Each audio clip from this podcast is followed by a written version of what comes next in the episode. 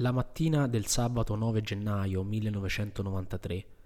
mentre Jean-Claude Roman uccideva sua moglie e i suoi figli, io ero a una riunione all'asilo di Gabriel, il mio figlio maggiore, insieme a tutta la famiglia. Gabriel aveva 5 anni, la stessa età di Antoine Roman. Più tardi siamo andati a pranzo dai miei genitori e Roman dai suoi. Dopo mangiato ho ucciso anche loro.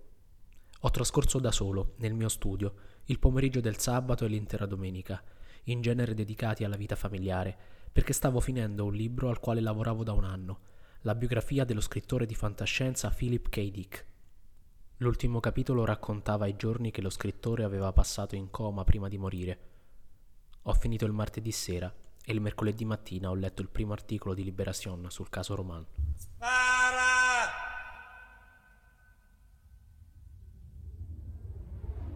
Spara!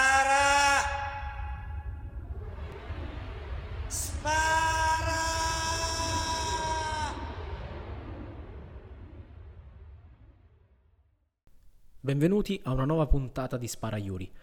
Oggi parliamo di capacità indagativa, capacità gnoseologica della letteratura e lo facciamo attraverso un romanzo davvero potente che è L'avversario di Emmanuel Carrère, di cui avete sentito l'incipit all'inizio della puntata.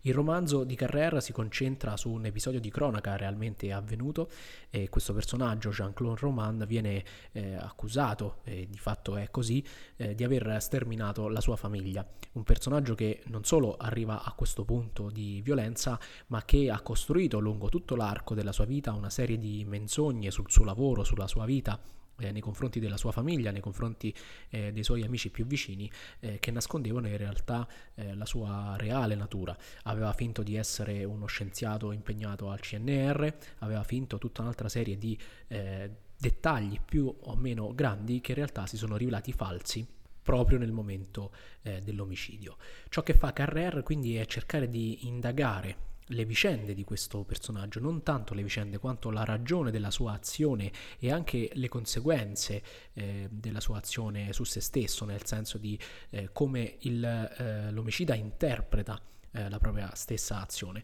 e lo fa attraverso questo, questa ricerca eh, sulla vita del personaggio, questa intervista eh, di questo personaggio che viene poi tutto raccontato, tutto raccolto all'interno di questo breve romanzo che è appunto l'avversario. L'avversario fa quindi parte di quel filone che ha segnato gli ultimi decenni della narrativa in particolare e continua a far discutere perché è molto potente, molto interessante ma anche molto controverso che innesca una serie di problematiche legate al rapporto tra autore e opera e tra soggettività e scrittura. Si tratta cioè dell'autofiction, ovvero dell'espediente di utilizzare la propria figura come personaggio all'interno di un romanzo, soprattutto in eh, romanzi che pescano dalla cronaca e che quindi fanno completamente saltare ogni confine tra realtà e finzione, eh, ogni confine anche tra materia della scrittura e scrivente che entra quindi eh, realmente all'interno di una storia che spesso è eh, realmente accaduta o ispirata a qualcosa di realmente accaduto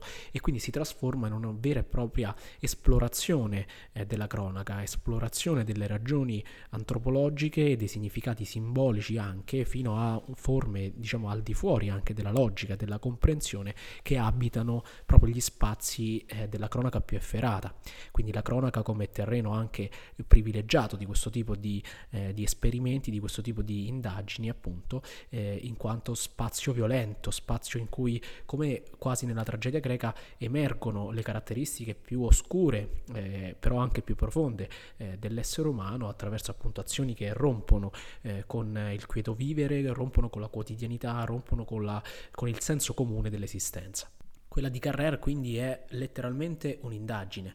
eh, qualcosa che si muove con il piglio dello scrutatore, con il piglio dell'esploratore all'interno di uno spazio eh, che risulta confuso e in questo possiamo osservare anche alcuni punti di contatto tra il meccanismo dell'autofiction, almeno per come è utilizzato qui da Carrère, con i meccanismi della scrittura eh, del giallo, eh, ovvero eh, la letteratura che va a compiere proprio la funzione di eh, indagine, la letteratura come terreno in cui eh, si costruisce un puzzle che viene offerto eh, in maniera smontata e che il lettore deve cercare di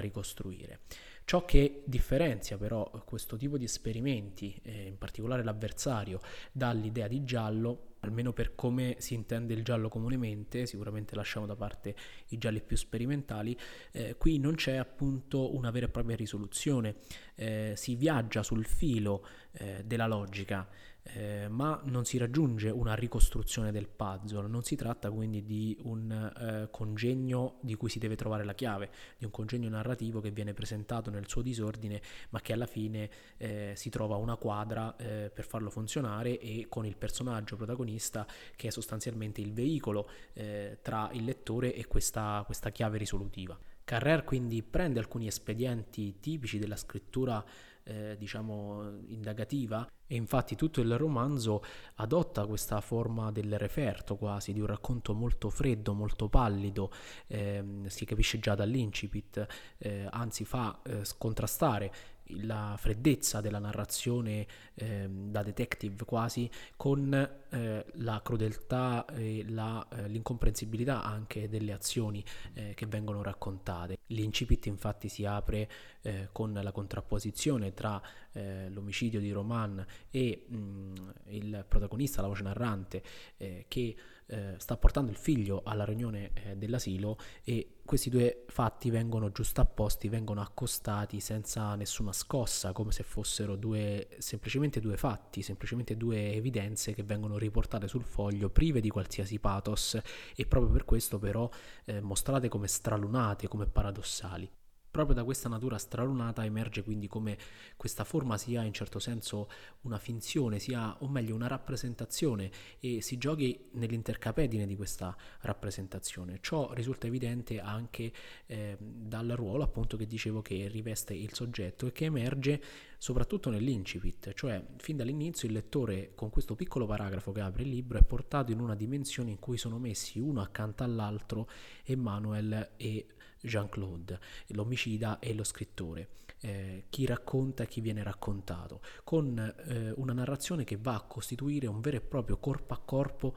tra eh, chi scrive e ciò che deve essere scritto. L'autofiction quindi diventa grossomodo anche una forma di eh, autoispezione attraverso però l'elemento esterno. Il fatto della cronaca nella sua violenza viene avvicinato, viene portato all'interno dell'esistenza dello scrittore che se ne fa carico in quanto scrittore, però una volta che se ne fa carico eh, si invischia in esso. Eh, il fatto di cronaca diventa il venom che entra all'interno del corpo dello scrittore e ne mostra, gli mostra la crudeltà esterna ma mostra anche la crudeltà o in qualche modo eh, le distorsioni, le dimensioni eh, incomprensibili e difficili da, da, gestire dello stesso autore e il lettore vive quindi questa esperienza di eh, speleologia del male attraverso una doppia camera oscura, quella del, dell'omicida che viene raccontato e quella dello scrittore che eh, ne entra in qualche modo in sintonia o comunque in, ne intreccia una frequenza e la fa risuonare. C'è quindi qualcosa di interessante nell'oggetto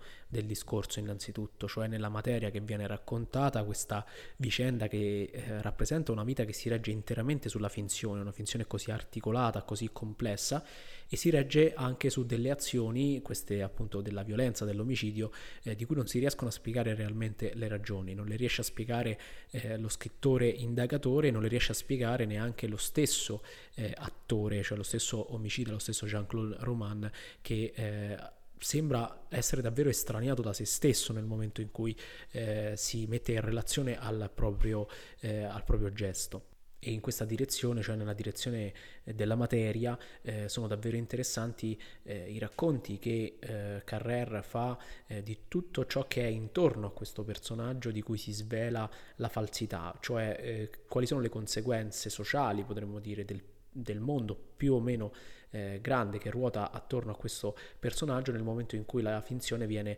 smascherata. E per esempio gli amici di famiglia eh, di Roman e sua moglie sono dei personaggi molto interessanti perché sono coloro che incarnano davvero eh, più di tutti questa natura stralunata eh, del post-omicidio, questa, eh, questa, incapacità di comprendere eh, come una persona possa aver fatto questo e, e quindi la difficoltà anche a relazionarsi con lo stesso rapporto tra realtà e finzione, con lo stesso rapporto tra bene e male che viene completamente scardinato dal fatto che una persona che era sempre stata percepita come il buono per eccellenza, il servizievole, il gentile, si mostra in realtà un uh, violentissimo omicida. Quando Luke, l'amico di Roman, eh, scopre che tutte le storie raccontate da Jean-Claude erano, sul suo lavoro erano false, eh, ha questo tipo di reazione e leggiamo eh, all'interno del romanzo. Allora Luke ha capito e ha provato un immenso sollievo. Tutto quel che era accaduto dalle 4 del mattino in poi, la telefonata di Cotten, l'incendio, le ferite di Florence,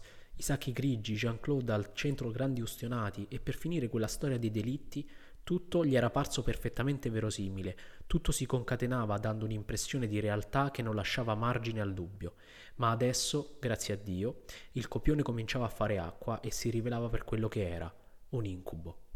Ecco quindi Luke è completamente incapace di accettare, di comprendere, di confrontarsi con questa doppiezza eh, del suo amico, incapace di vedere dietro quella maschera borghese, quella maschera eh, servizievole che Jean-Claude si era costruito nel tempo, potesse esserci realmente il male assoluto. Ma se il romanzo è interessante dal punto di vista oggettivo, come dicevo prima, cioè della materia che viene raccontata, perché eh, crea tutta una serie di, di glitch eh, sul rapporto tra bene e male, su sull'apparenza e la realtà dei fatti, su questa società che viene sostanzialmente sconvolta dalla violenza che arriva dentro di sé eh, con, come una frusta, il romanzo naturalmente ha la sua radice più forte eh, in tutto questo intreccio che naturalmente comprende anche la dimensione più tematica oggettiva eh, che riguarda eh, lo scontro, incontro tra autore e materia da raccontare e quindi anche tra creatore dell'opera e creatore dell'omicidio che vengono messi a confronto, che si incontrano realmente, si guardano l'un l'altro.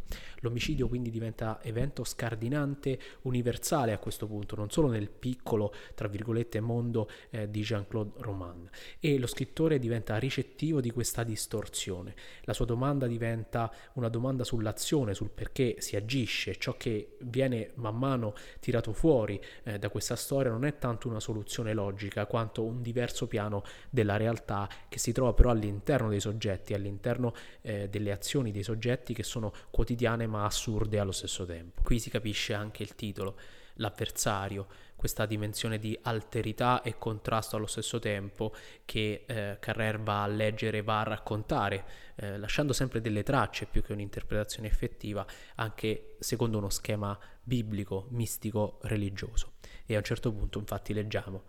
adesso, assicurava il parroco, vedevano Dio. Per i credenti l'ora della morte è l'ora in cui si vede Dio, non più in modo oscuro come dentro uno specchio, ma faccia a faccia.